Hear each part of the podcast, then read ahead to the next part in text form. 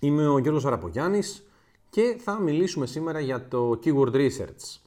Όταν λέμε Keyword Research αναφερόμαστε στην διαδικασία εξέβρεσης λέξεων ή φράσεων ε, για να τις χρησιμοποιήσουμε στο website μας ή απλώς στην συγγραφή ενός άρθρου. Είναι στα αλήθεια το πρώτο βήμα που κάνουμε προκειμένου να πάρουμε ιδέες, να δούμε τι αναζητούν οι χρήστες σε σχέση με αυτό το οποίο θέλουμε να γράψουμε ή σε σχέση με το brand ή το προϊόν μας και να χρησιμοποιήσουμε αυτές τις λέξεις προκειμένου να κάνουμε το περιεχόμενό μας πιο εύκολο να βρεθεί από τις μηχανές αναζήτησης. Πρακτικά δεν είναι κάτι άλλο παρά μία μίνι έρευνα για το τι ακριβώς αναζητά ο κόσμος. Για να κάνουμε όμως αυτή την έρευνα χρειαζόμαστε κάποια εργαλεία. Τα εργαλεία αυτά είναι είτε, πληρω... είτε επιπληρωμή είτε δωρεάν γενικότερα στο διαδίκτυο. μερικά από τα πλέον γνωστά είναι το Keyword Planner, το εργαλείο που υπάρχει μέσα στην πλατφόρμα των ε, Google Ads, του Neil Patel, το Uber Suggest ε, και ε, διάφορα άλλα, το Moz Keyword Explorer που είναι επίσης δωρεάν αν κάνετε sign, in στο, sign up στο, στο site της Moz και διάφορα άλλα τέτοιου τύπου εργαλεία. Επιπληρωμή εργαλεία είναι για παράδειγμα το Ahrefs που επίσης έχει το αντίστοιχο εργαλείο για να κάνετε keyword research.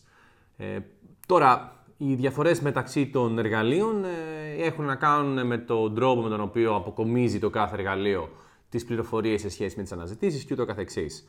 Το σημαντικό εδώ ε, είναι να θυμόμαστε ότι το τι ψάχνουν οι χρήστες είναι το ένα κομμάτι και το πώς ακριβώς θέλουμε να παρουσιάσουμε ε, το brand μας σε σχέση με αυτές τις λέξεις είναι το δεύτερο πάρα πολύ σημαντικό. Για παράδειγμα, εάν έχω μια επιχείρηση η οποία δεν πουλάει οικονομικά προϊόντα, ε, το να πάω να διαφημιστώ σε λέξεις όπως οικονομικά, δωρεάν και το καθεξής, ε, δεν θα ήταν κάτι έξυπνο.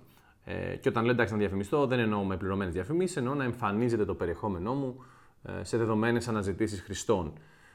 οπότε πρακτικά πρέπει να επιλέξουμε τις κατάλληλες λέξεις που θα θέλαμε να εμφανιστεί το δικό μας το brand όταν κάποιος χρήστης θα ψάξει στα αποτελέσματα των μηχανών αναζήτησης. Σε γενικές γραμμές, ε, αυτό το οποίο κάνουμε είναι ότι χρησιμοποιούμε τις λέξεις τις οποίες βρίσκουμε σε διάφορα σημεία ε, μέσα στο site, ε, κάτι το οποίο θα αναλύσουμε σε επόμενο podcast.